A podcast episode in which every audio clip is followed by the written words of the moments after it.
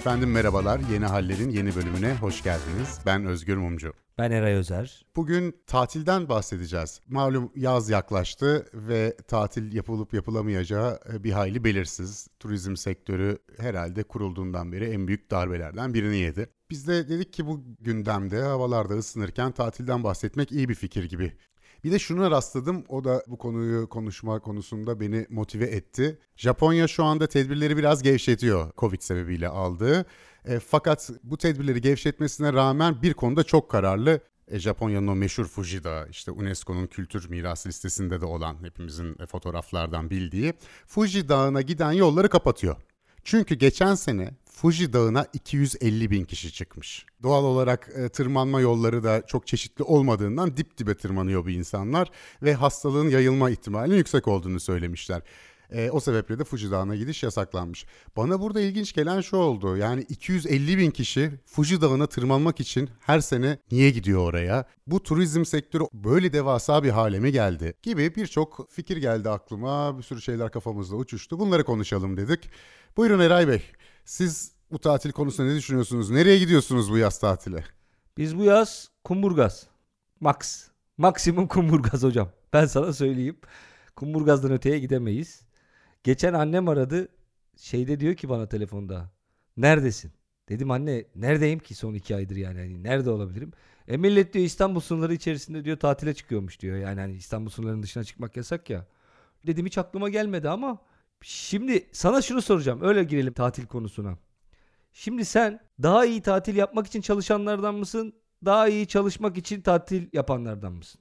Henry Ford zamanında hani bu e, seri üretimi de bulan fabrikalarda Ford T modelinde ortaya çıkartan Henry Ford demiş ki e valla boş zamanlarında bu işçiler fazla para harcarlarsa dönüşte daha fazla çalışırlar o açığı kapatmak için diyerek tatili hep özendirmiş. Ben tatil ve işin aslında birbirinden bu kadar kesin çizgilerle ayrılmaması gerektiğini e, ve iş anlayışının baştan e, değiştirilmesi gerektiğini düşünenlerdenim. Tabii bu nasıl olur bilmiyorum ama oynar gibi iş yapılabilecek bir dünyaya keşke geçsek. Tatil gibi geçse bütün işlerimiz. işle tatil gibi keskin ayrımlar olmasa yani iş bir hapishane ve tatilde bir e, kısıtlı özgürlük zamanıymış gibi algılanmasa keşke. Böyle bir dünyaya geçilmesini e, isterdim. Ama tatil yapmak e, elbette birçok kişi gibi benim de bir an evvel gelmesini beklediğim ve e, tatil zamanında da e, çoğunlukla pek keyifli vakitler geçirdiğim birçok insan gibi çok sevdiğim bir kavram. Hani senin için nasıl? Valla ben tatilde ya ben bir dönem çok tek başıma tatile çıktım. Yani çok üst üste. Bozcaada'ya gittim. Şimdi Bozcaada benim çok uzun süreden beri gittiğim bir yer. O yüzden de böyle eş dost sen de biliyorsun zaten çok orada. Ben şey yapamıyorum. İşte gitsin insanlar gidiyor denize giriyor, güneşin altında duruyorlar falan filan. Yok işte güneş kremini sürüyorlar, denize bakıyorlar, oturuyorlar oradaki kitap okuyorlar falan. Bir gün çok özendim buna. Ben Bozcaada ne yapıyorum? Gidiyorum işte yandaki manavla atıyorum, tavla atıyoruz. Orada bir barın sahibi arkadaşım onunla sabah çayı içiyoruz. Öteki diyor ki gel diyor benim diyor tarladan diyor dutları toplayacağız diyor. Gidiyoruz dut topluyoruz. Yok ayva topluyoruz filan. Ben böyle tatil dediğin şeyde hareket halinde olmayı seviyorum. Bir gün özendim gittim böyle bir şezlongun altına yattım. Parasını verdim. Orada kiralanıyor ya şezlonglar. Kitabımı açtım. Hani dedim ki herkes böyle takılıyor kardeşim ben de takılayım. Suyumu filan aldım yanıma. Ondan sonra kitap okumaya başladım. Böyle belli bir süre sonra bana bir fenalık geldi Özgür. Lan nefes alamıyorum. Çok sıcak falan böyle cayır cayır yanıyor ortalık. Gölgedeyim yani. Senin altındayım da. Sonra dedim ki lan kaç dakika oldu acaba? Ne kadar zaman dedim. Baktım abi 12 dakikada bayılmışım sıcaktan. dedim ki kalk kalk kalk kalk falan parayı marayı yaktım şezlong parasını şemsiye parasını. Dedim ki sana olmuyor. Bana olmuyor. Mesela ben kız arkadaşımla tatile gidersem de o güneşlenmek falan istiyorsa o güneşleniyor bir yerde. Ben gidip başka bir işle meşgul oluyorum. Oradan birini buluyorum tavla oynuyorum. Bir yer birisi okey oynuyorsa yanına oturuyorum. Bir şey oluyor yani. Ama gidip de güneşte oturamıyorum. Çocukken Erde'ye giderdik. Ocaklar köyüne. Hatta sana bombayı söyleyeyim 1986 veya 87 olması lazım. Biz gittik, gittiğimizde bayramdı ve e, sakallı çocuk doğdu haberleri çıkmıştı. Çok iyi hatırlıyorum. Bütün erdek sakallı bebek konuşuyorduk. Sakallı bebek doğdu diye. Ya bu sakallı bebek hadisesi tabii yaza denk gelmiş. O yaz ben de Ayvalık'taydım. Bizim de e, dededen kalma ufak bir kooperatif evi var bir yazlık ev. Kaç yaşındaydık tabii bakmak lazım ama yani herhalde 12-13 yaşındaydım daha fazla olduğumu zannetmiyorum. Biraz daha da ufak olabilirim. E, orada işte bu Tan gazetesi miydi böyle asparagas gazetelerinden bir tan, tanesi. Tan. Böyle bir şey yapmışlar. Bir çocuk bir bebek sakallı doğdu. İşte e, dünyanın sonu gelecek dedi bilmem ne falan filan diye. Bu arada bebeğin fotoğrafı da yok. Yani böyle illüstrasyonla garip bir bebek yapmışlar. Çizim var ha. Bir çizim yapmışlar. E, buna üzerine de işte sanırım sadece çocuklardı. Yetişkinler arasında bu ciddi alan olmuş muydu bilmiyorum ama bizim yazdıkta da çocuklar arasında bu sakallı bebek hadisesi e, inanılmaz yayılmıştı ve cesaretini göstermek isteyen çocuklar ya ben inanmıyorum ona diyordu. Ben onlardan biriydim ama içten içe de ulan ya gerçekse şimdi diye de e, hafif kaygılanıyordum. Aynı yazmış demek ki. Ben Ayvalık'ta sen Erdek'te o yazımıza damgasını en azından bir iki hafta boyunca o sakallı bebek vurmuş gibi gözüküyor. Evet evet benim o yazda bir orada otururken bu sakallı bebek konuştururken hiç unutmuyorum. Kaldığımız pansiyonun çay bahçesinde takılırken bir de komedi dans üçlüsü gelmişti oraya.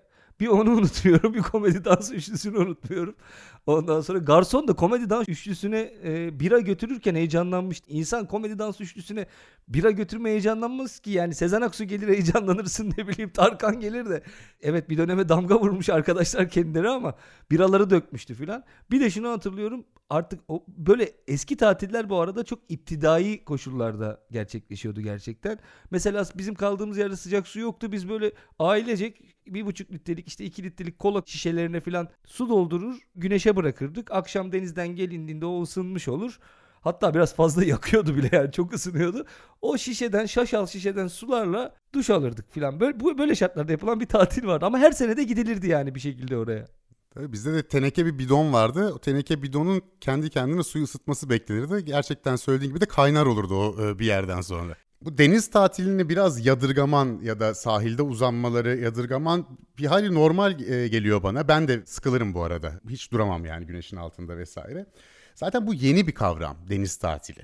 Tatil dediğimiz hadisenin de kökenlerine bakınca işte Roma İmparatorluğu'na gidebiliyorsun. E niye Roma İmparatorluğu'na gidiyorsun? Çünkü işte Roma'da parası pulu yerinde olan insanlar çok. Şehrin aristokratları diyelim, işte eski generaller, e, büyük tüccarlar. E ne yapıyor bunlar? İşte iktidar mücadelesinde girmedikleri vakitlerde iklimi daha güzel olan yerlere yaptırdıkları villalarda yaşıyorlar. Hatta o dönemin bazı siyasetçileri eleştiriyor da bir kısmını. Ya bunlar iyice zevkü safhaya daldı. İşte e, politikayla ya da şehrin dertleriyle hiç ilgilenmiyorlar diye böyle bir e, ufak çaplı bir zenginin şehirden kaçması var. Ama bu zengin de niye kaçıyor şehirden? E, şehirler kalabalıklaştıkça işte hastalık artıyor, salgın artıyor. E, hava aslında leş gibi kokuyor.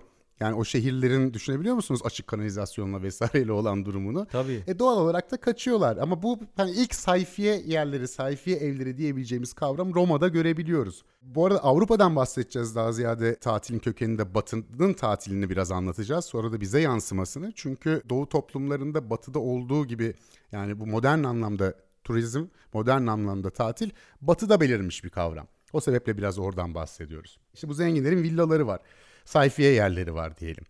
E daha sonra işte Roma yıkılıyor bilmem ne. Malum Orta Çağ geliyor. Ya Orta Çağ'da gözümüzün önünde böyle bir tatil yapan mutlu kitleler canlanmıyor değil mi? Yani hiç Orta Çağ ile ilgili izlediğimiz filmlerde ya da okuduğumuz kitaplarda pek bunu görmedik.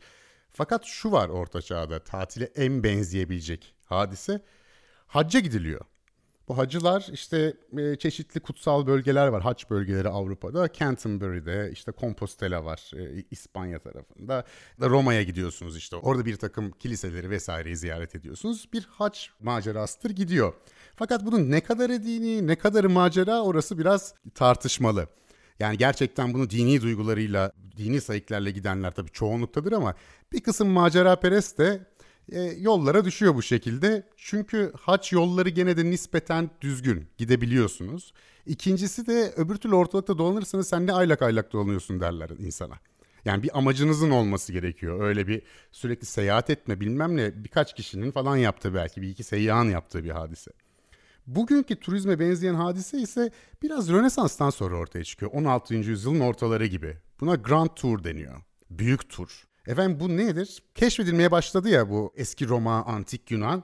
E, İtalya tekrar bir revaçta bir ülke haline geliyor. O eski şehirler, o yıkıntılar, o binalar vesaire bunların gezilmesi bir aydınlanma tırnak içerisinde. Aydınlanma öncesi bir Rönesans döneminde. Özellikle İngiliz aristokratlarının çocukları Avrupa'da bir tura gidiyorlar. İşte Almanya üzerinden Fransa'ya ya da işte Fransa üzerinden e, İtalya'ya genelde Kuzey ve Orta İtalya'daki şehirleri ziyaret ediyorlar. Bir de o dönem müzeler falan yok Fransız ihtilaline kadar. Sanat eserlerini de görmek istiyorlar. Bunlar çok zengin aristokratların evlatları. Sanat eserini nerede göreceksiniz? Size benzeyen aristokratların ya da büyük burjuvazinin evinde bulunacak bunlar. E, size de böyle mektuplar veriliyor. Bir tanıdık yazıyor onu tanıyan. İşte gidiyorsunuz mesela Voltaire'in evine Fransa'ya uğradığınızda ben bilmem kimin diyorsunuz evladıyım.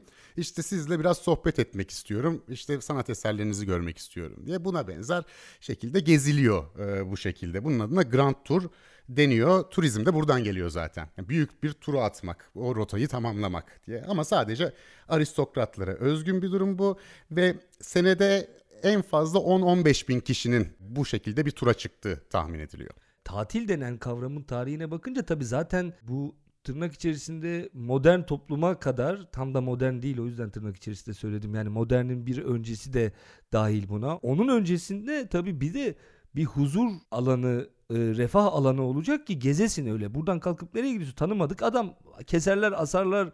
Kapıda kontrol eden yok, pasaportun yok, bir şeyin yok. Öyle al başını git. Yani bu gitme hali bir insanlık tavrı daha tekil bireyde gerçekleşen bir şey o zamanlar. Buna da seyyah deniyor. Yani böyle giden adamlar var. Kafayı yemiş tırnak içinde yine milletin o gözle baktığı meczup lan bu dediği gezen adamlar var. Aslında bu meczuplar hayatta gitmeyi tercih etmiş insanlar. Dolayısıyla seyahat bir yeri keşfetmek için yapılır. Bir yeri istila etmek için yapılır. Veyahut da bir yerle ticaret etmek için yapılır. Şimdi bunların üçünün dışında seyahat etmek için bir sebebin yok. Yani bir yeri göreyim o da bana bir kültür versin ben de kültürleneyim filan. Bunlar dediğin gibi iyice işte orta çağın sonlarına doğru o karanlık çağlar dedikleri dönemin sonuna doğru oluyor. Roma'da o Roma'ya geleceğim sen bahsettin ya. Roma'da tabii toprak çok geniş. Adam kendisi birebir yönetmiyor olsa bile boyunduruğu altındaki topraklarda var. Dolayısıyla bir güvenlik hissi yaratabiliyor halkında. Halk demeyelim ona zenginlerin de aristokrasisinde aslında. Dolayısıyla o aristokrasi alıp başını e, uzaklara gidebiliyor. Oralarda yaşayabiliyor. Şöyle bir avantajı da oluyor. Gittiği zaman da zaten dönmüyor. Yani 15 günlük tatil değil de 2 sene gidiyor adam tatile. Bir çıkıyor diyor ki arkadaşlar görüşürüz. Kendinize iyi bakın. 2 sene sonra geleceğim. Hepimizin hayal ettiği tatili yapıyor yani. Dream tatil. Dream holiday. Ondan sonra 2 sene sonra geri dönüyor. Şimdi o ama dediğim gibi bunun sağlamasının yani bunu yapabilmesinin sebebi şu. Burada bir güvenlik ve bir refah toplumuna ihtiyaç var. Osmanlı'da da mesela batıya gitme vesaire e, işte şeyle oluyor. Bu topraklar genişliyor artık Avusturya bende filan gibi bir durum oluyor. Tamam Viyana'yı e, duvarlarını aşamıyorsun surlarını ama netice itibariyle Avusturya İmparatorluğu'na da sen kim oluyorsun da benle cebelleşiyorsun diye bir tahakküm ilişkisi kurabiliyorsun. Dolayısıyla buradan kalkıp oralara giden adamlar da kendilerini daha güvende hissediyorlar. Tabii ama burada yine de böyle bir zevkü sefa için e, yolculuk e, yapmaktan bahsetmiyoruz. Zaten işte bu yolculuk e, etmenin işte İngilizcesi travel değil mi? Aslında bunun orijinal etimolojik olarak çalışmaktan geliyor. To toil, labor'dan geliyor. Çünkü seyahat zor bir şey ve e, seyahate çıkan hakikaten böyle bir neredeyse ki eziyet çekiyor. Yani yollar mollar berbat durumda hakikaten. E, gerçekten mecbur olmayan da pek seyahate falan çıkmıyor e, macera perestler ve tüccarlar haricinde. Hele tarım toplumundaki köylü hiçbir yere gitmiyor zaten. E, şehirdeki yoksulun zaten hiçbir parası pulu yok. Yani o gününü zaten zar zor e, geçindirecek. Ancak işte e, hafiften hafiften endüstrileşmeye başlayan, e, endüstrinin biraz öncesindeki olan toplumlarda özellikle İngiltere'de zengin kısımların başlattığı bir hadise bu. E, aynı zamanda da e, doğru bir şey söylüyorsun. Yol çok önemli. Ya yol olacak ki gideceksin. Boşuna dememişler bütün yollar Roma'ya çıkar diye. Yani senin söylediğin dışında kısa vadeli gidebilenler de var. E, Roma'nın yakınlarında mesela 15 günlük yolda bir yere gidiyor. Hani 2 ay 3 ay kalanlar da var. O meşhur Roma yolları var hepsi başkente bağlayan. E, bu yol meselesi çok önemli. Daha sonra bu e, aristokratların biraz Avrupa kültürünü tanıyalım, eski kültürü, Roma kültürünü, e, sanat eserlerine bakalım, entelektüellerle sohbetlere katılalım hadisesi. Bir anlamda bir de sınıf farkını da gösteriyor. Yani öyle herkes yapamaz kardeşim bunu var. Yani herkes elinde böyle bir davetiyeyle ya da referans mektubuyla bir soylunun evine gidecek. Onun evinde kalacak. İşte beraberce sanat eserlerini inceleyecekler. Öyle bir durum yok. Ama bazı tüccarlar hafiften palazlanınca onlar da benzer rotalara başlıyorlar. Onlar biraz daha geç yaşta ama. Ancak parayı bulmuşlar. Aristokratların genç evlatları zaten aile parasıyla gidiyorlar. Mesela o zaman da o genç aristokratlar gelmekte olan yeni yeni palazlanmış nispeten yaşı geçkin tüccarları ya da yeni burjuvazinin bu grand tura çıkmasından pek hoşlanmıyorlar. Yani bu işler de ayağa düştü hadisesi ta 1500'lerin ortasından beri başlamış bir hikaye. Bugün de öyledir ya canım herkes geldi bu plaja denize girmeyi bile bilmeyen falan da geldi şu da geldi falan diye. Bir yandan da böyle bir durumu da var. Yani herkes ilk olmak istiyor. Gittiği tatil, onun zevk aldığı tatil türünden başkaları da zevk almaya başladığı zaman ve olay kalabalıklaştığında hemen oradan uzamak ya da kendini ayrıştırmak da e, bu bu dinamik bugüne kadar devam eden bir dinamik ve bu insanlıkta hep olan bir şey. O zamanın risalelerinde, seyahat e, kitaplarında da var bu. E, bu işte e, tarihi turistik Avrupa turuna, bu Grand Tur'a zamanla şu ekleniyor. Efendim spa turizmi diyebiliriz buna. Ve bu Belçika'daki bir şehirden adını alıyor. Belçika'daki şehrin adı Spa gerçekten. Bu kaplıca turizmi. Spa şehrinde kaplıcalar var. İngiltere'de Bath şehri. Aynı şekilde orada da su kaynakları, kaplıcalar var. E, Almanya'da Baden-Baden mesela bu şekilde bir kaplıca bölgesi.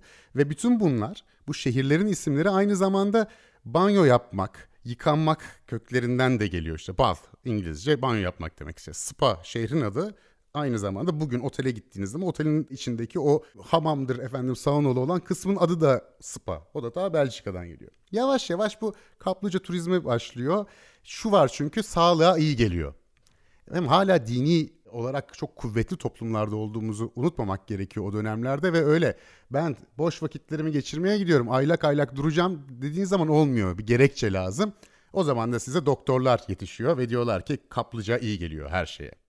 Arkasından da şu geliyor. Deniz de iyi geliyor efendim. Deniz de çok iyi geliyormuş sağlığa diyorlar. Ve kuzey denizleri bile ki yani insan niye durduk yere kuzey denizinde denize girsin yani çamur gibi bir sürü dalgalar, rüzgarlar falan filan. Fakat tıp diyor ki o dönemki doktorlar deniz suyun için o bile iyi gelir suya girin falan filan derken hafiften bu tıbbın da vermiş olduğu kendilerine yetkiye dayanarak ve tıbbın da e, bir takım ritüelleri de var denize girmenin falan öyle kafanıza göre giremiyorsunuz. İşte belli saatte gireceksiniz falan filan. Yavaş yavaş deniz kenarlarındaki resortlar da başlıyor böylelikle. Yani kaplıca turizminin bir çeşidi olarak başlıyor bu deniz turizmi ve böylelikle hani kültür turizminin yanına deniz turizminin eklenmesi bu şekilde gerçekleşiyor kaplıcalar üzerinden. Ve enteresan olan şey şu. E, mesela dedik ya hani eskiden böyle bir kavram yok e, ve işte seyahat eden insan sayısı çok az diye. Aslında uluslararası turistik amaçla seyahate baktığımızda yine düşük rakamlar. Yani bugün artık ulaşımın çok çok kolay olmasına rağmen baktığımızda e, rakamlar dünya popülasyonuyla kıyaslandığında düşük kalıyor. Bugün 2020 için 1.6 milyar insanın yıl içerisinde turistik amaçlarla uluslararası yani ülke değiştirerek tatil yapması bekleniyordu. Tabii bu tutmadı yani olmadı 2020 için söz konusu değil hiçbir şey. Ama tahminler oydu. Bir önceki yıl 2019'da 1,5 milyar insan böyle seyahat etmiş. Bu aralar bir düşüşte olduğu ıı, görülüyor. Bu da zaten ekonomik kriz göstergesi demek. Yani ekonomik krizlerde bu uluslararası seyahat trafiği çok azalıyor. Üstüne üstlük bu seyahat edenlerin önemli bir kısmı aynı insanlar. Birden fazla kere yurt dışına çıkıyorlar yani yıl boyunca. Dolayısıyla gerçek rakam daha da düşük bir seviyede kalıyor. Dünyada uluslararası seyahat edenlerin sadece %7'si turistik amaçlarla seyahat ediyor. Ülke değiştiren insanları düşün. Bunların sadece %7'si turistik amaçlarla seyahat halinde. E, ve toplamda da 2 trilyon dolar bu yıl için 2020 için uluslararası turizmden elde edilmesi beklenen para idi. Yine idi diyorum çünkü bu projeksiyon da tabii ki yalan oldu tabiri caizse. Öyle bir şeyin olması ihtimali yok. Dolayısıyla yani 1830'da ilk buharlı trenin Baltimore'da Tom Thump'mış adı da trenin. Bu trenin seyahat etmeye başlaması zaten hemen çok kısa süre sonra Thomas Cook ilk turizm acentasını açan insan olarak biliniyor.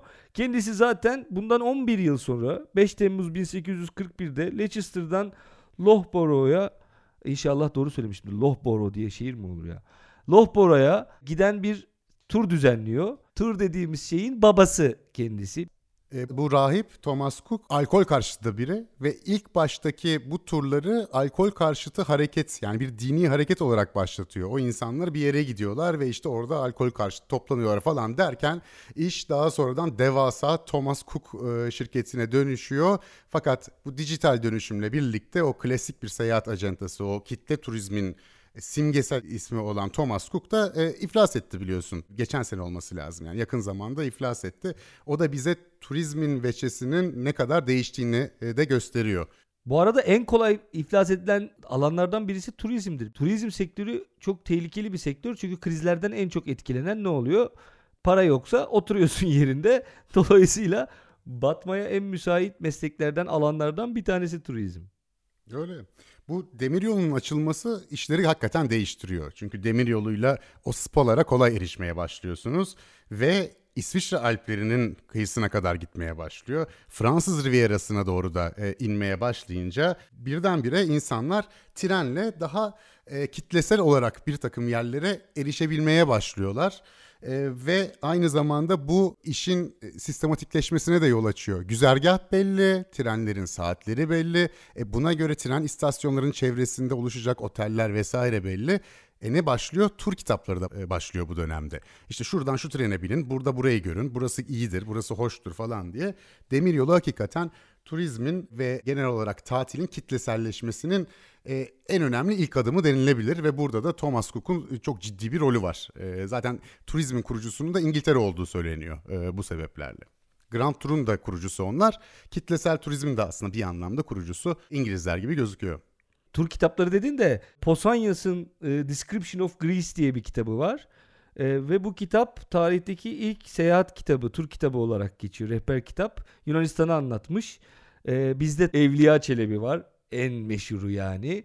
Ben en son bir cildini senden almıştım. Daha hala başlayamadım ona. Evliya Çelebi'nin hikayeleri çok efsanedir. İçinde abartılar vardır yer yer. Böyle çok tatlı anlatır. Yok Erzurum'da damdan dama atlarken Kasım ayında donmuş kedi de Ondan sonra Mart'ta çözülmüş ve diğer dama atlamış filan. Böyle anlatır işte hikayeleri abarta abarta. Osmanlı'da orta çağlarda filan öyle seyahat meyahat yok. Seyyahlar var yine aynı şekilde. Osmanlı'nın seyyahları var. Bu Grand Tour'un hemen arkasından oryantalizm akımı ile beraber Osmanlı topraklarına bir akın başlıyor.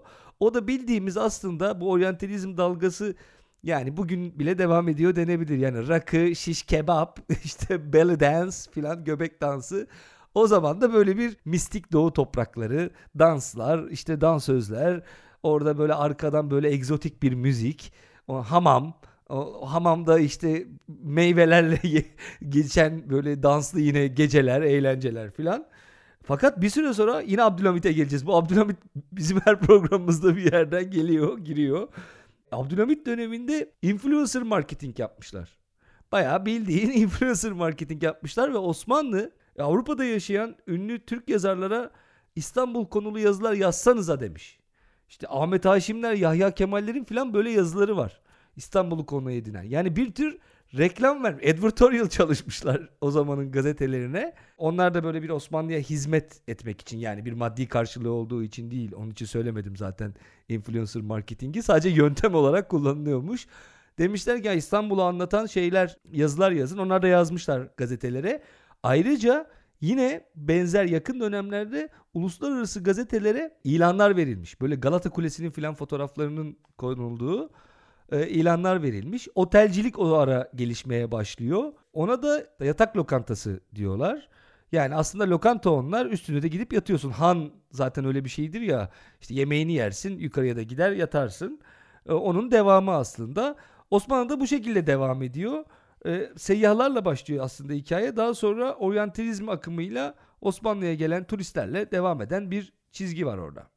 E tabi bir yandan demir yolunun da gelmesiyle önce yaklaşıyor işte demir yolla bir yere kadar gelip sonra gemiyle geliyorsunuz. Daha sonra Orient Express'le işte İstanbul'a kadar tren geliyor. E, tren gelince ne oluyor? Batılı anlamda otele ihtiyacınız var. İşte Perapalası kuruyorsunuz ki o batılı seyyahlar gelsin. İşte orada gerçekten kitlesel turizme yakın sayan bir durum e, mevcut. E, işte bu spalardır, denizlerdir falan derken aslında Osmanlı'ya da biraz geliyor. Abdülhamit hastalanıyor 12 yaşında. İtalyan bir hekim e, işte 3 ay hasta yatıyor artık neydi idiyse hastalığı. E, İtalyan bir doktor, saray hekimi e, diyor ki sana deniz banyosu lazım. Denize giriyor Beylerbeyi Sarayı'nın önünden ve kendi değişine göre bu kendisine bir itiyat haline geliyor. O gün bugündür susuz yaşayamam diyor Abdülhamit ve Abdülhamit mesela yüzmeyi seven bir padişah. Ve bu yüzme meselesi çok enteresan bir güneşlenme de yanında gelmeye başlıyor zamanla. Hep bilinen hadisedir ya eskiden güneşlenmek e, ya da işte bronz tene sahip olmak tarlada çalışmak anlamına geliyor. Ve e, işte şehirliysen parampulun yerindeyse teninin açık olması icap ediyor. Fakat bu deniz turizmi başlayınca e, e, ister istemez yanmaya da başlıyorsunuz. E, o vakit ne oluyor? E, bu bronzlaşmak ama bronzlaşmak işte bugün bizde amele yanı denilen tabir var ya o zaman da şey diyorlar çiftçi yanı diyorlar. Yani onun gibi bronzlaşmayacaksın. Yani anlayacağız ki biz sen tatile gittin kardeşim. Yani mayonla durdun güzel böyle homojen bir şekilde yandın. Ve mesela American Sunbathing Association var. Yani güneşlenme dernekleri kurulmaya başlanıyor. İşte Almanya'da... Başkanı şey mi? Eda Taşpınar mı? Valla olabilir yani görselerde hakikaten e, kendisinden şey feyz alırlardı. Eda Taşpınar abi mesela 16. yüzyılın Paris'ine falan bıraksan derler ki yazık bu ne yapmış kendini sabahtan akşama kadar tarladan kadını bu kadar çalıştırmak günahtır ayıptır falan diye bir durum olur herhalde değil mi? Hakikaten herhalde öyle algılanırdı. E, fakat bu alg- algılayışlar yani toplumların algıları gerçekten toplumların değişimiyle birlikte bazen hızlı da e, değişebiliyor. Yani bembeyaz tenli olmak modayken birdenbire bronzlaşmak moda olmaya e, başlayabiliyor. Hatta şöyle bir şey var. Bu ilk denize girme başladığında öncelikle yanmamaya çalışıyorlar ve bir çeşit güneş kremleri ortaya çıkıyor. İşte sizi yakmaz. Yani deniz tatiline gideceksiniz ama çiftçi gibi yanmadan döneceksiniz diye. Bir süre sonra bu bronzluk moda olmaya başlayınca aynı kremleri sağlıklı bir şekilde işte çiftçi gibi yanmamanızı sağlayacak diye bu sefer başka bir amaçla ama aynı kremleri pazarlamaya devam ediyorlar. Evet evet tam bizde tam olarak aynı şekilde geçmiş bak dilimize amele yanığı dedikleri şey o. Hani böyle çok kızarırsın bir de böyle işte tişört izin falan olur işte boynunda olur aynı şekilde yaka izi falan. Direkt amele yanığı diye geçer zaten. E aslında ama şöyle bir akışı da var. 60'lara kadar bu deniz meselesi çok şey yaygın değil. Yani bir noktaya kadar yaygın da daha çok bir şehir dışına çıkma, senin de dediğin gibi o şehrin kalabalığından, kirinden, pasından arınma. Fakat aynı zamanda bir oksijen, gürültüden kaçma, serinlere gitme, yazın sıcağından kaçma filan gibi bir durum olduğu için ormana, dağa, yüksek yerlere gidiyorlar. Düşününce bizde de vardır ya yaylaya çıkılır çünkü o aşağıdaki o sıcak tahammül edilemez hale gelir vesaire. 60'lardan sonra hatta 70'lerle beraber diyelim bir deniz güneş kum üçlüsü gasp ediyor turizmi. Ve bu neredeyse 90'lara kadar geliyor. 90'lardan sonra bunlar tabii hiçbiri böyle sert bir şekilde, köşeli bir şekilde kesilen zaman dilimleri değil. O, yuvarlayarak söylüyorum. 90'lar ve 2000'lerle birazcık gürültülü, danslı tatil. Yani tamam deniz güneş ama mesela ben benim şöyle bir hikayem var yine anlatayım. 18 yaşında 18 yaşıma girdiğimde Bodrum'a gitmeme izin verdi annem. Arkadaşlarımla yani tatile izin verdi. 17 gün sonra geldim kapıyı açtım.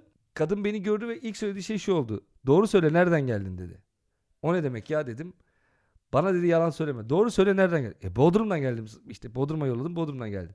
Oğlum dedi bir insan Bodrum'a gidip 17 gün kalıp dedi. Aynı beyazlıkta geri gelemez dedi. Çünkü biz güneş görmüyorduk ki abi. Eğlence, dans vesaire derken sabah yatıyorduk.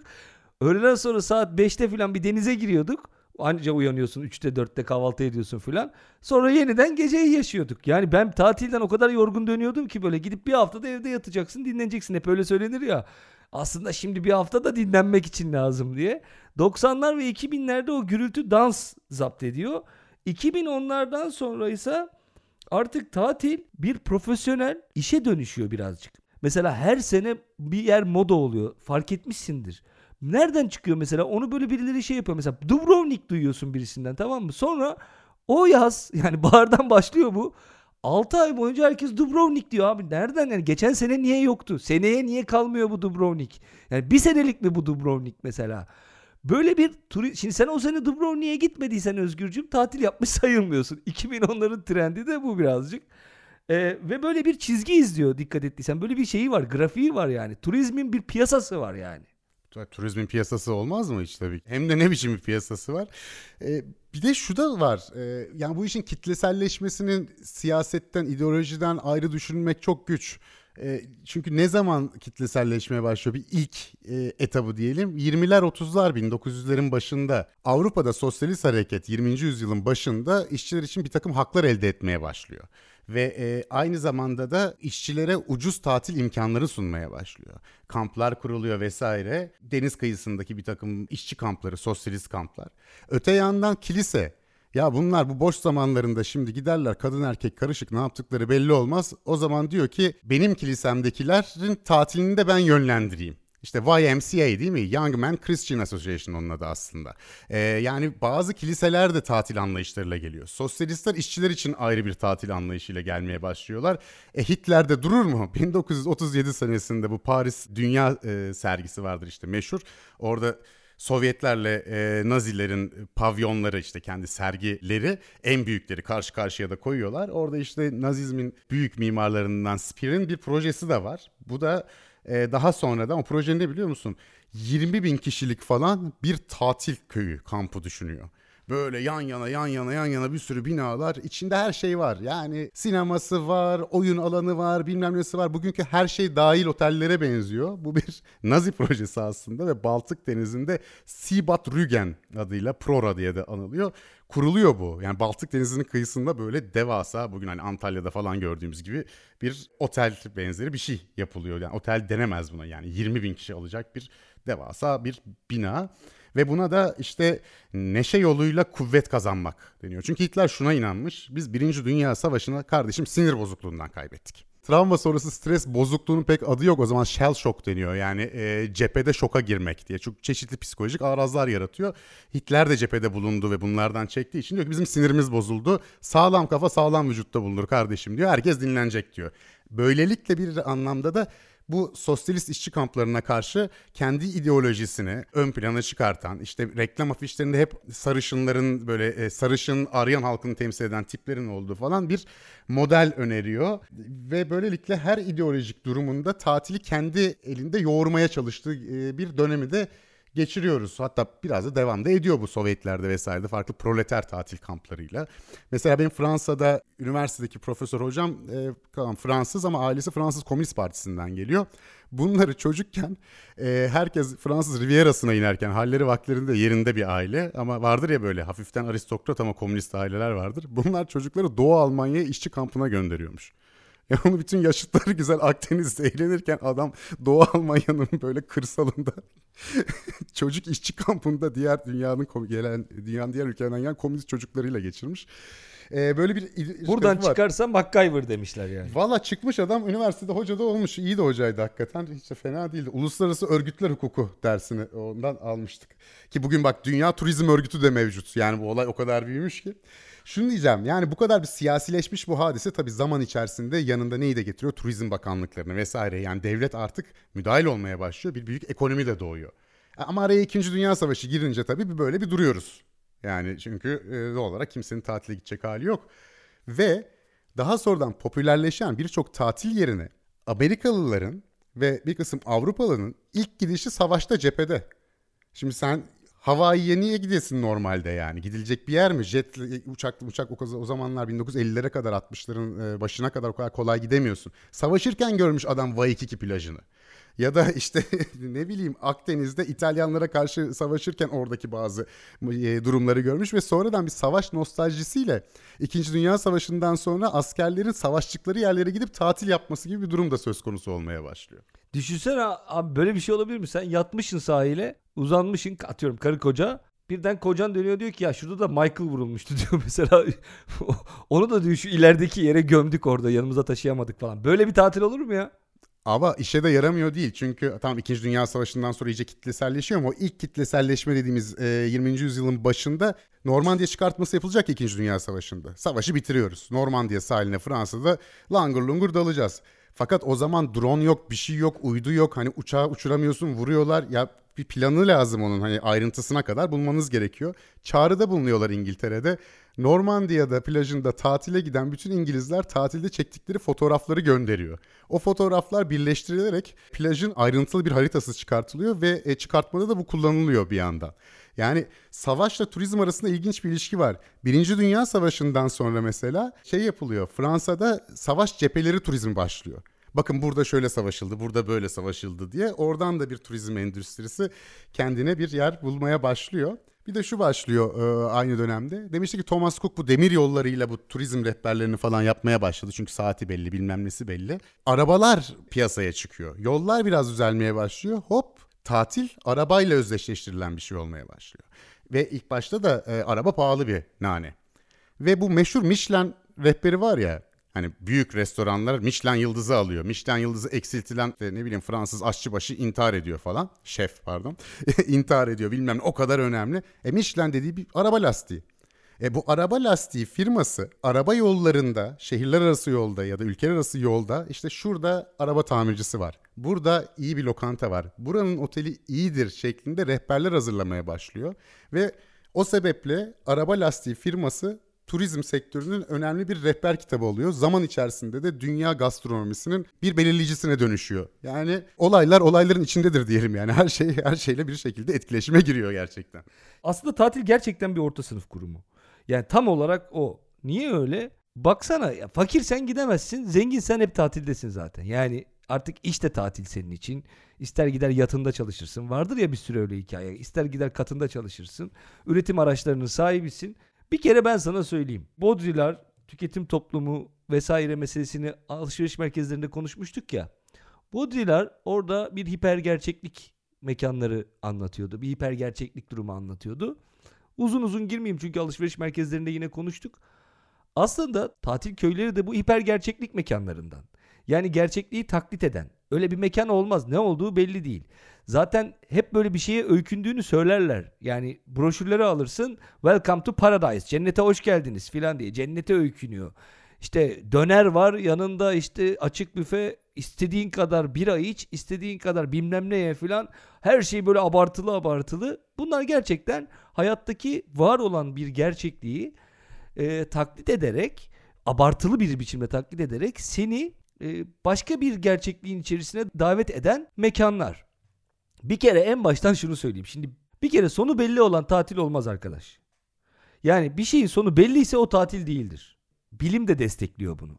Bütün bilimsel veriler gösteriyor ki yani tatilin bitmesi stres kaynağı başlı başına. Ve o bütün mutluluk yani sana tatilin getirdiği her şeyi alıp götürüyor. Ee, götürmediğine dair araştırmalar da var. Çok karışık mesele. Ee, bir sürü araştırma var bu konuyla ilgili. Ama genel kanı şu. Tatil iyi bir şey. Yani bitse de iyi bir şey. Hani bir etkisi var mutluluğa. Ama dediğim gibi döndüm, döneceğim. İşte tatilin kendisinde gerildim. Kız arkadaşımla kavga ettim. Hasta oldum. Güneş çarptı filan. Bunlar direkt mutluluk seviyesini etkiliyor. Ve çok enteresan bir şey. Buradan tatile çıkamayanlar için özellikle söylüyorum. Bir sürü araştırma var önümde. Ama en komiklerinden yani hoş tatlılarından bir tanesi e, Hollanda'da Breda Üniversitesi'nde yapılmış 1530 Hollandalıyla 974'ü tatile gitmiş. Abi tatil planlamanın kendisi tatile gitmek kadar iyi. Yani hiç gidemiyorsan otur planla anladın mı? Şuraya gideriz, şöyle kalırız, böyle otururuz, böyle kalkarız. Bizim lisede edebiyat hocamız vardı. Necmi hocam. E, Necmi Aydın soyadını da söyleyeyim. Çok severdim. Buradan da kendisine o güzel emekleri için teşekkür etmiş olayım. Biz Necmi Hoca'ya gittik Özgür. Dedik ki hocam biz bir edebiyat dergisi çıkarmak istiyoruz. İşte böyle yapacağız şöyle yapacağız anlattık. Bizi sabırla dinledi. Sonra dedi ki çocuklar çıkartacağınıza dedi çıkartacakmış gibi konuşun dedi. O daha dedi eğlenceli yani boşu boşuna çıkartmakla niye uğraşıyorsunuz dedi. Çıkartacakmış gibi yapın dedi. Yani böyle işte şunu koyarız deyin bunu koyarız deyin. Üzerine konuşmaya devam edin dedi. Çünkü biliyor bunlar böyle uğraşılıp uğraşılıp bir sayı çıkıyor. ikinci sayı heves kalmıyor ve o hikaye bitiyor ya. Tatilde çıkamıyorsan çıkıyormuş gibi yap. Kadınlarda 6 yıl tatile çıkmazsan kalp krizi riskin 8 katı artıyor. Erkeklerde sadece birkaç yıl ara verirsen yıllık tatile %32 artış oluyor kalp krizi riskinde. Kalp krizine direkt etkisi var. Hatta Japonya'da bir araştırma var. Strese sebebiyet veren kortizol seviyesi, kortizol hormonunun seviyesi Direkt olarak düşüyor tatile gittiğinde. Ve bu öyle ki illa ki öyle 15 günlük tatillere ihtiyaç yok. Hani ben şimdi Baudrillard'dan alarak şeyi söyledim. Yani sonu olan tatil tatil değildir arkadaş dedim ama bu da hiç tatilsiz yaşayacağımız anlamına gelmiyor. 3 günlük tatil bile insan üzerinde iyi bir etki yaratıyor. Bak hafta sonu kurtarmıyor Özgür. Cuma'dan bağlayacaksın en az. 4 gün daha iyi. Başka bir araştırmada 4 günün en az insana iyi geldiğini söylüyor. 4 günden aşağı, 3 günden 4 günden aşağıya yapmayacaksın. 4 gün tatile gideceksin. Ama tatilde de şöyle bir veri var yine araştırmalarda. Ne kadar abicim o tatilde rahat vakit geçirirsen, ne kadar rahatlarsan, ne kadar stresi üstünden atarsan döndüğünde tatilin olumlu etkisi o kadar geç gidiyor. 8 haftaya kadar uzatmak mümkün süreci. Yani bir haftalık tatile gidip 8 hafta boyunca nemalanmak. Ama neredeyse tüm araştırmaların bir tane de Finlandiya'da var bir araştırma. Hepsinin söylediği şey şu. Etkisi geçiyor kardeş. Döndükten sonra normale dönüyorsun bir süre sonra. Ve bu yeni bir fenomende değil. Ee, yine bir kitapta rastladım şöyle diyor. Yani 1799'da da çıksa diyor bu işte bu Grand Tour'a birisi. 1999'da da şimdi de olsa diyor. Bu huzursuzluk, tatmin olamama, sıkılma aslında diyor insanın e, bu şahsi deneyimini, bu tatil deneyiminin kendini arayışının bir anlamda bir parçası zaten bütün bunlar diyor. Ve tatil zaman içerisinde insanın kendisini aşması arayışı bir anlamda seküler bir dine dönüşmüştür. Ve bunun amacı şudur diyor. Yani sonunda bir şeye varmazsın. Bittiği zaman bir sonraki mükemmel tatili kafanda planlamaya başlarsın. Asıl bu zincirleme hadisedir diyor insanda alışkanlık haline gelen. Çok güzel bu dediğin. Yani tatili bitir bir sonraki tatili planlamaya başla. Çünkü planlamanın kendisi seni iyi tutuyor. Hani bittiği gün döneceksin diyeceksin ki nereye gideceğiz? Bu İngilizler, İngiliz futboldan örnek vereyim. Elenirler büyük turnuvalarda. Büyük turnuva takımı değildir İngiliz milli takımı. Hep büyük turnuvalarda kaybederler. Fakat elendikten sonra şöyle bir değiş vardır. İngiliz taraftarlar milli takımları elendikten hemen sonra bir sonraki turnuvayı nasıl kazanacağını konuşmaya başlarlar diye. Ben buna şahit oldum. Almanya'da Dünya Kupası izliyordum. İngiltere elendi. Ben de o maçtaydım. Sonra oto, şeye trene bindik gidiyoruz. Aa yanımda iki İngiliz diyor ki işte bir sonrakinde diyor ben kaça gittim 2006 2010'da diyor şöyle şöyle oynarsak kesin kazanırız falan diye konuşuyorlardı. Tatilde böyle bitti mi abi? Bir sonrakini planlamaya başla. Şuraya gidelim, buraya gidelim vesaire. Bu arada bir şey daha bir parantez daha açayım. Tatilin dışında bir şey söyleyeceğim. Bu araştırmalara bakarken karşıma çıktı. Bence anlamlı, güzel de bir çalışma. Bu Columbia Business School'da yapılmış. Yurt dışında yaşamak insana ne kazandırıyor ona bakmışlar. Bir kere yaratıcılığı filan %100 arttırıyor. Bütün araştırmalarda neredeyse çıkıyor. Bu Columbia Business School'da moda evlerinin kreatif direktörlerine bakmışlar tamam mı? Ve 11 yıl boyunca bu kreatif direktörlerin hazırladığı koleksiyonları kurdukları bir jüri ile yaratıcılık açısından değerlendirmişler. Ama tabii kimin yurt dışında e, yaşadığını, e, kimin yaşamadığını jüri bilmiyor. E, jüri sadece değerlendiriyor. Diyor ki bu daha yaratıcı. Bunlar bunlar bunlar. Jüri de şeyden oluşuyor. Moda gazetecileri ve bizzat moda alıcıları yani modanın tüketicileri tarafından oluşturulmuş bir jüri. E, sonuçta ortaya çıkıyor ki yurt dışında yaşayan ve veya çalışanlar çok daha yaratıcı işler ortaya koyuyorlar. Aynı şekilde Almanya'da yapılan bir araştırmada e, Journal of Personality and Social Psychology dergisinde yayınlanmış bu araştırma. 2013'te yapılmış bir veya iki dönem yurt dışında okuyan öğrencilerin çok daha rahat başka insanlarla ilişki kurabildikleri, çok daha rahat arkadaş edindikleri, çok daha dışa dönük olduklarını ortaya koymuş. Netice itibariyle yani farklı kültür görmenin insan üzerinde etkisi çok. Bir de en basit haliyle de düşünsek zaten tatil dediğin şey. Yani şimdi tatili şöyle düşünmemek lazım. Sadece yan gel yat işte denize bak vesaire şeyi de söylüyorlar. Tatilde ne kadar çok bir aktivite içerisinde yer alırsan, ne kadar çok bir tecrübe yaşarsan yani bu sadece yatmak ve güneşlenmek değil. Atıyorum o sırada kalk bir de rüzgar sörfü paranda yetiyorsa dersi al onu da öğren. Bunun çok daha olumlu etkisi olduğu söyleniyor. Çünkü günlük rutininden kurtulmak buradaki maksat. Yani düşünsenize biz hayatımız boyunca aynı uyaranlara maruz kalıyoruz. Bir yılın işte 10, 11 ayı diyelim 11 buçuk ayı hep aynı uyaranlar. Aynı ev, aynı tablo, aynı manzara, aynı sokak, aynı iş yeri, aynı ofis, aynı bilgisayar, aynı ekran. Gidiyor bu böyle. Mesela deniz tatilinin bunlar benim yorumlarım bu arada. Yani bunu somut olarak oturup birisine referansla söylemiyorum. Ben şöyle düşünüyorum mesela denizi insanların sevmesinin tek sebebi bence şey değil. Deniz tatilinin e, işte evet deniz suyu çok iyi geliyor güneş değil. Bir de abi bizim böyle yani ova, deniz, orman falan derken böyle bir horizon'a bir ufka doğru bakmaya ihtiyacımız var ya. Düşünsene. Valla çok güzel bir yere getirdin. Çünkü e, hani hiçbir yere e, referans vermeden bunu söylüyorum diyorsun ama bu meşhur e, Fransız filozof vardır Gaston Bachelard. Bachelard'ın şöyle bir sözü var diyor ki denizin uçsuz bucaksızlığı aynı zamanda bizim iç uzayımızın da derinliğidir diyor. Yani böyle ona bakmak etmek bizi kendi içimizde bir seyahate çıkartır diyor. Bunu da şuraya bağlayabiliriz diye düşünüyorum. İki gelenekten bahsediliyor. Birincisi yani iki tane turizm geleneği diyelim. iki tane turist tipi birbirinin çok iki farklı ucunda, radikal ucunda. Bir tanesi 80 günde devre alemin kahramanı Fogg. İşte Phileas Fogg. Bu ne yapıyor? Bu moderniteyi temsil ediyor aslında. Dinamik, kaşif, hareketli, sürekli bir hareket içerisinde keşfedecek. Biraz emperyalizmi de çağrıştırıyor değil mi? Hindistan'a da gidecek oraya atlayıp Çin'e de gidecek. Ya bir dur. 80 günde dünyayı niye geziyorsun iddiaya girip? Çünkü bu o dünyanın temsilcisi. O büyük emperyal gelişmenin vesaire.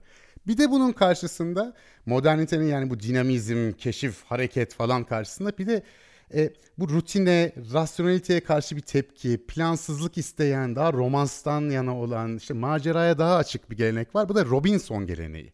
Yani Robinson Crusoe gibi tatil yapmak, en uzak koyu bulmak, kimsenin gitmediği bir yerin peşine düşmek.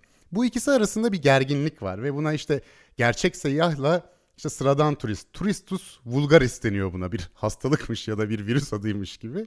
Bu ikisi arasında bir çatışma olduğu söyleniyor ve bu da bir yandan e, hayata karşı bakışta daha romantizmin de çıkmasıyla zaten başlıyor bu e, dağ turizmi. İşte Alplerin zirvesine daha 1700'lerde falan ilk defa çıkılıyor. E, 1700'lerin ortasında bu Grand Tour'la beraber. İşte denizin keşfi, doğanın keşfi bu moderniteye karşı biraz da bir romantizmin beslediği bir tepki olduğu söyleniyor ama sonuçta Fuji Dağı'na 250 bin kişinin sırayla çıktığı bir yere doğru gelmişiz. Yani Robinson olmak da biraz zor. Ve şunlarla bitireyim sözlerimi. Şimdi şu dört tane turist tipi var deniyor. Bir tanesi düz turist. Tamam mı? Turistus vulgaris.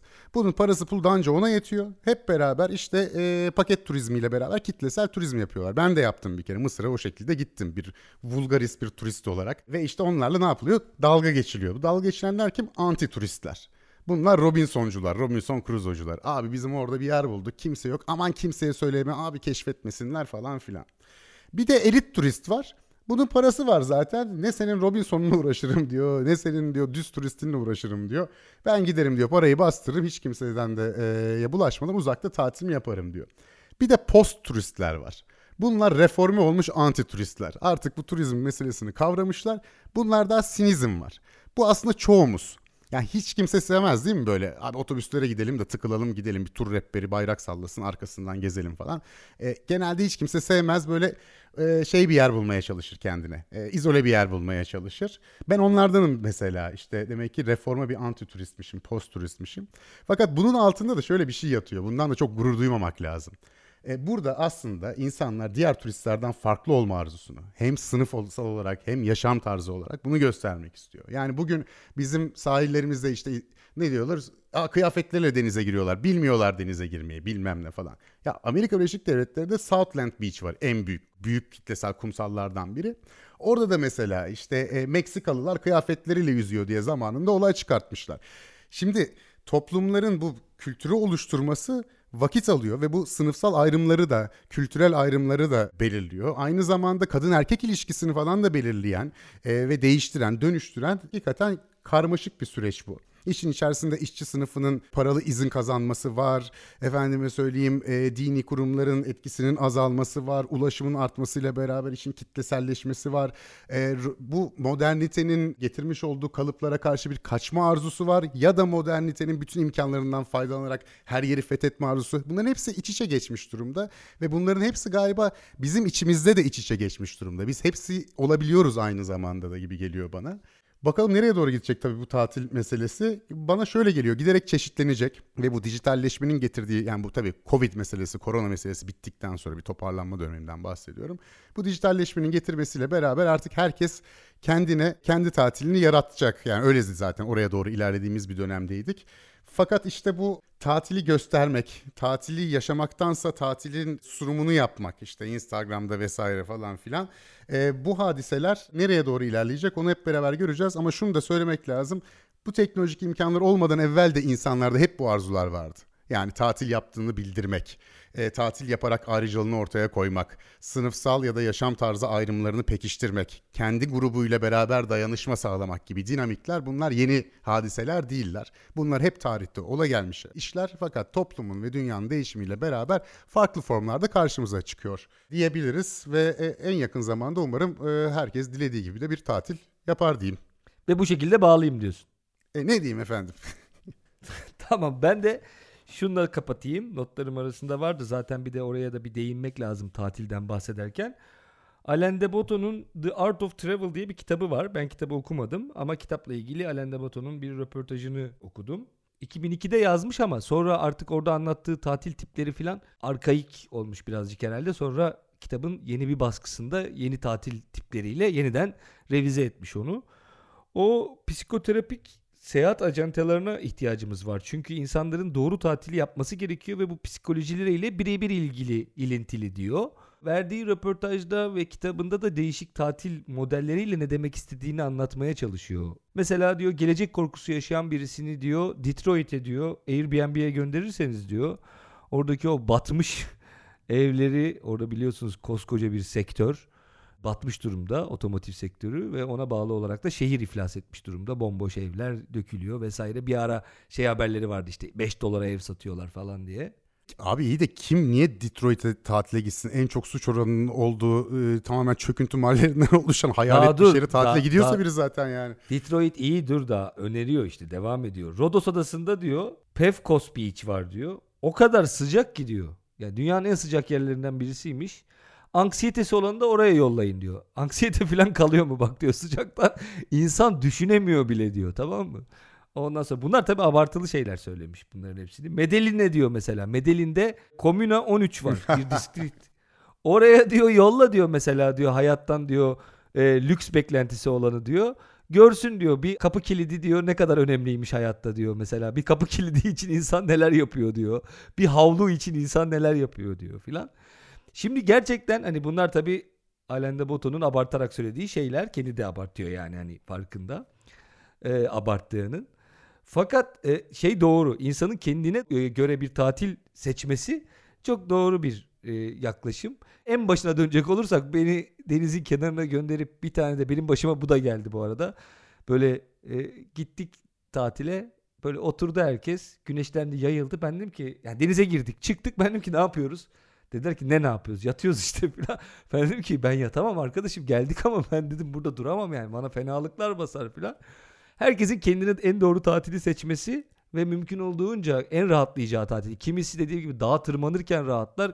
Kimisi rafting yaparken rahatlar. Kimisi gerçekten güneşlenirken rahatlar. Kimisi benim gibi Osman amcayla ayva toplamaya gidince rahatlar. Yani bu değişiklik gösteriyor ama insanın kendine doğru tatil yöntemini bulması önemli mutlu olabilmesi için. Öncelikle bunun altını çizmek istiyorum. İkincisi hazır bu tatil konusundan başlamışken şuraya da bağlayayım. Bir takım bu anlattığım hikayelerin içinde geçtiği mekanlara dair fotoğraflar var. Şimdi bir e, artık newsletter meselemiz var biliyorsun Özgür. Newsletter'a bir tane e, Ocaklar Köyü'nden bulabilirsem fotoğrafı koyayım. Yani o pet şişeyle yıkandığımız yerden. Artık biz haftalık olarak bir newsletter hazırlayacağız arkadaşlar. Bunu da e, Patreon üzerinden e, dağıtıyor olacağız. Patreon.com slash yeni haller artık bize destek verebileceğiniz bir mecra olarak e, ne derler ziyaretinize açık durumda. Ve dediğim gibi oradan da newsletterlarımıza haftalık bültenlerimize ulaşabilirsiniz. Bültenlerde hem işte bu yayına hazırlanırken kullandığımız bazı kaynakları bu arada ben bütün kaynaklara baktım hepsini koyarsak bizim her hafta kitapçık falan çıkartıyor olmamız lazım çok çünkü makale yani bir cümle alıyorsun ama kullanıyorsun yine. Ama oradan belli başlı yayınları kullanıyor olacağız. E, size iletiyor olacağız. Bunun dışında da dediğim gibi arada böyle birazcık gırgırda yapmayalım mı diye mesela bir tane tatil fotoğrafını yapıştırırım. Senin de bir tatil köyü hikayen var. Tatil köyünde çalışmışlığın var. Varsa oradan bir tane yapıştır işte şimdi sen de yani. Evet yani ben de o kadar tatil hakkında e, konuştuk. İki tam sezon boyunca e, bir Fransız tatil köyünde spor eğitmenliği e, animatörlük falan filan ne gerekiyorsa yapmıştım. Bak ondan bahsetmemem e, ilginç olmuş ama bültende bundan da bahsederiz. Tabii Patreon'a e, gelip bize destek olup ikimizin tatil anılarını bir bültenle almaktan bahsetmiyoruz sadece. Bu newsletter bu programlar ekseninde hem bizim düşüncelerimizi, duygularımızı aynı zamanda yararlandığımız kaynakları içerecek. Bunun haricinde çeşitli destek kademelerine göre işte konuklu programlar, bazen sizinle e, yazılı ya da sözlü chat yapabileceğimiz durumlar gibi e, bir takım e, başka faaliyet alanlarımız da olacak. Onları da zaten patreon.com slash yeni haller sayfasında görebilirsiniz ayrıntılı bir şekilde. Ben şu sözlerle o zaman esen kalın diyeceğim efendim. Diderot'un meşhur ansiklopedisi vardır işte 1760'larda. Orada seyahat bölümünde şu ifade geçiyor. Seyahat zihni zenginleştirir ve milli önyargıları kırar. Yani e, seyahat iyi bir şeydir fakat seyahati planlamak da hiç fena bir şey değildir diyerek esen kalın diyorum efendim. Efendim ben de sadece şunu söyleyerek tamamlayayım o zaman. İnşallah bu yaz hepimizin tatil yapabildiği, sonlarına doğru da olsa, Kumburgaz'ın ötesine gidebildiği İstanbul'da yaşayanlar için bir yaz olsun. Dediğim gibi yapamasanız da siz şimdiden düşünmeye başlayın. Şimdiden iyi tatiller. Esen kalın.